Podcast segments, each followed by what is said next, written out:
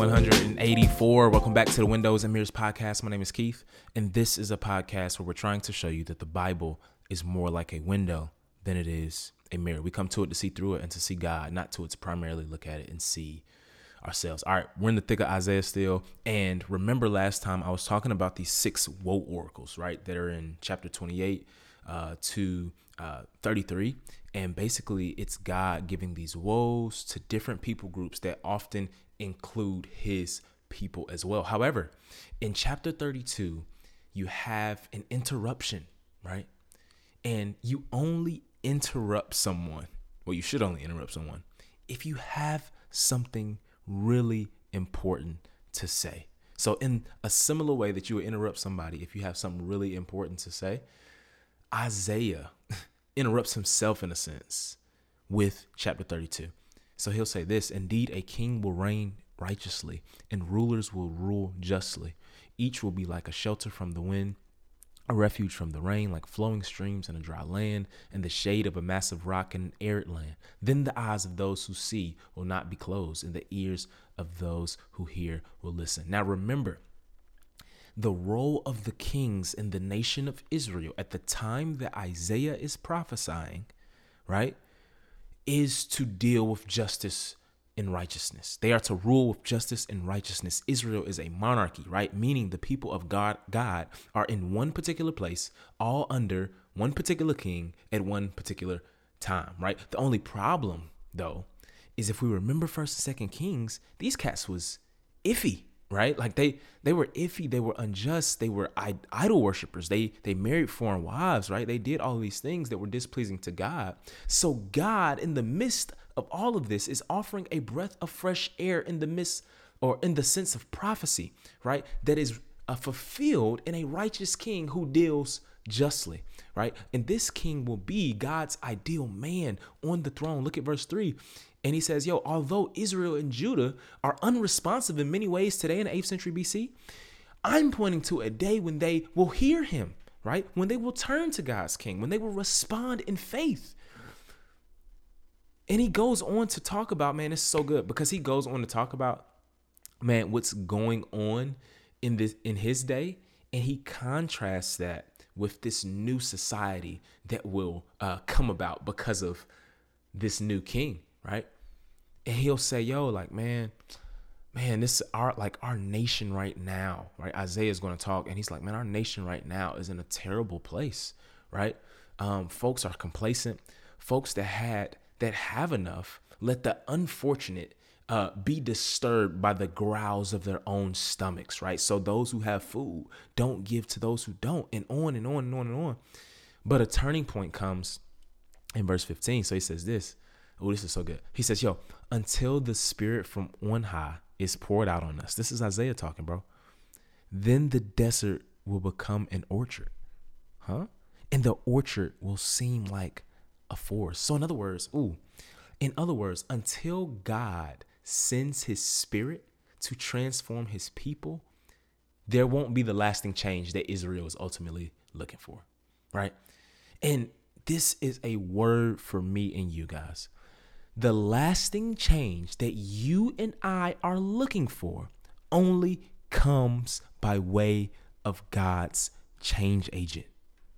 It only comes by way of God's change agent. And that change agent is the Holy Spirit. And this is why, ooh, this is why the book of Acts is so good, my G. That's why it's so key. Why? Because it's portraying for us not just a new society within society, but a spirit-filled one. This new society that God creates, he creates the church, and the church is the spirit-filled people of God that are to take the gospel to the ends of the earth, right? They are to be the body of Jesus on earth, right? And God uses that community that we see created in the book of Acts to bring about the salvation of every soul that is saved right now and has been saved after the first century A D, right? And then note the few, the fruitful language here. So he says, yo, the Spirit is going to be poured out on high. The desert will become an orchard. The orchard will seem like a fort, right? It's going to be fruitful, right? And this is, yeah, echoing back to Genesis where he says, be fruitful, multiply, all of that good stuff. Fruits of the Spirit, we think about that good stuff, you know. And um, he talks about peace, man. He talks about the peace that's going to come as well in this chapter. Um, and we see that, man, peace is not the abs- it's not merely the absence of enemies attacking, as uh, Israelites would have thought in this time, but it's the presence of God, right? It's the presence. It's not just the absence of problems, but it's the presence of the problem solver, right? And he's talking about the Holy Spirit here, so it's so good. Um, and I love chapter thirty-two. And then thirty-three comes, and he starts his final woe. So this is the sixth woe, and he's going to say, man, woe, you destroyer, never destroyed. You traitor, never betrayed. When you have finished destroying, you will be destroyed. When you have finished betraying, they will betray you. So it's kind of poetic here, and the prophets get very, very poetic at times, and sometimes that makes them difficult to understand. But here, what he's saying this is this. He's talking to Assyria. Now, Assyria, once again, was the nation that took Israel into captivity, and what God is saying is like, no, no, no, no, no, no, no, no. Don't make make no mistake about it, my G. Like, y'all are going to get y'all turn as well. Y'all going to get a taste of y'all own medicine, and you will not like it, right? Isaiah, knowing the just character of God, cries out to him with a psalm-esque appeal in verse two. And from there, he goes on and on, asking the Lord to save those who wait on him, right? He's like, yo, Lord, save your people who turn to you in light of what's coming to us. Save those who remain faithful in spite of this Assyrian invasion. And what I love about what Isaiah does here is he's going to express deep confidence and deep faith in God, right?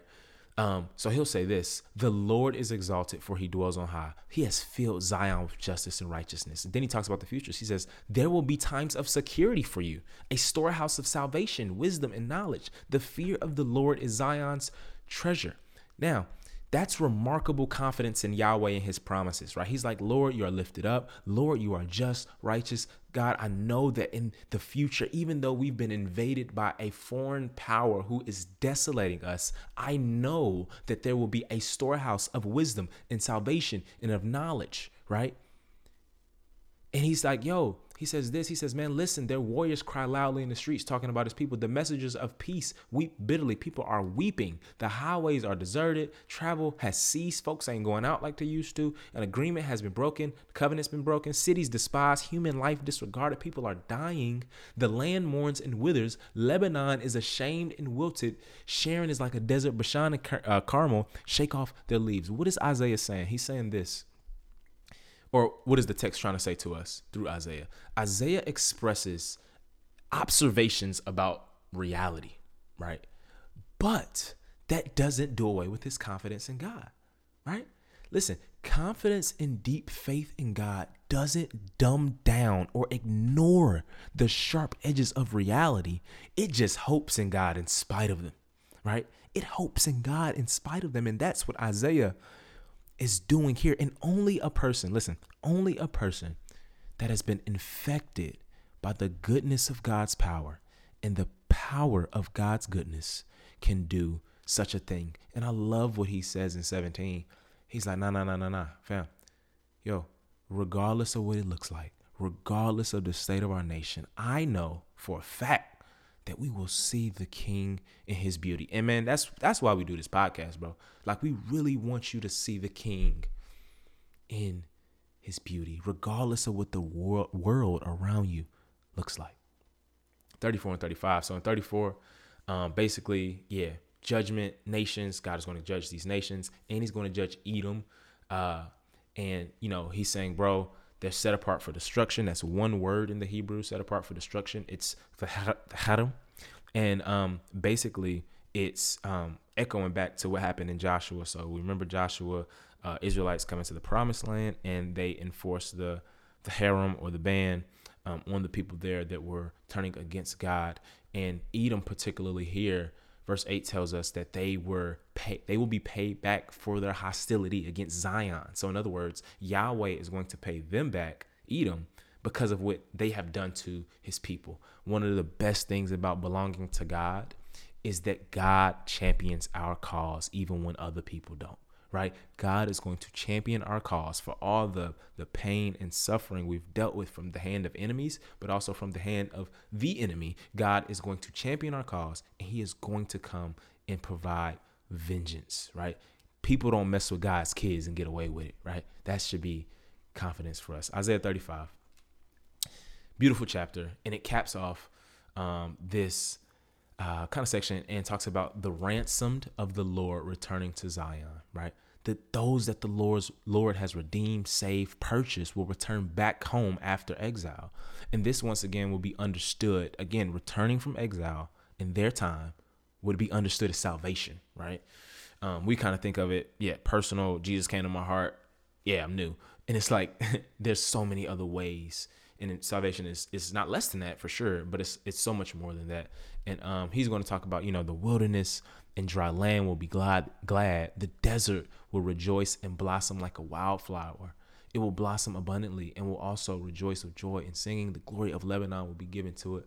The splendor of Carmel and Sharon, they will see the glory of the Lord, the splendor of our God. And what he's saying is this, this salvation is literally cast in the book of Isaiah. And we'll see this more at the end of the book, towards the end of the book, as a second Exodus, right? That this is something that we will get into later. But he's saying, yo, man, this, uh, the wilderness, the same way uh, that Israel came out of Egypt, will be transformed, right?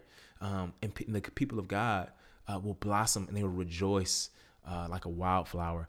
And they will actually see the glory of God, right? And what he gives us, though, are clues, right? He says, yo, how how will we know? And essentially, he's like, yo, how will we know, right, this salvation has come?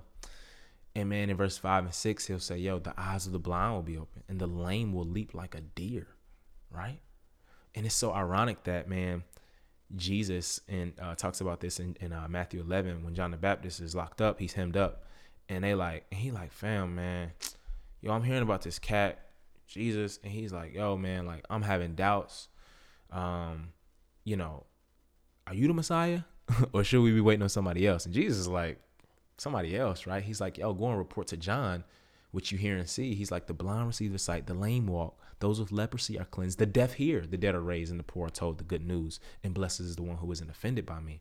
And so Jesus is going to say that, and basically what Christ is saying in that moment, he's echoing back to Isaiah thirty-five, right? Um, he fulfilled every expectation that Isaiah had prophesied about here in this text, and this text is going to go on and on and on, and talk about even the way, and Christ being the way, the truth, and the life, and Christ talking about the narrow way that leads to life and the broad way that leads to destruction. It's all there, and Isaiah is getting at that stuff here. And one of the things that I think Isaiah is also saying, man, is that um, he's going to talk about this way, and, man, Christ, the Christian life, especially in Scripture, is often spoken of as a pilgrimage, bro. You think about Israel through the wilderness. You think about uh, the exiles returning home, right? It's often spoken of as a pilgrimage.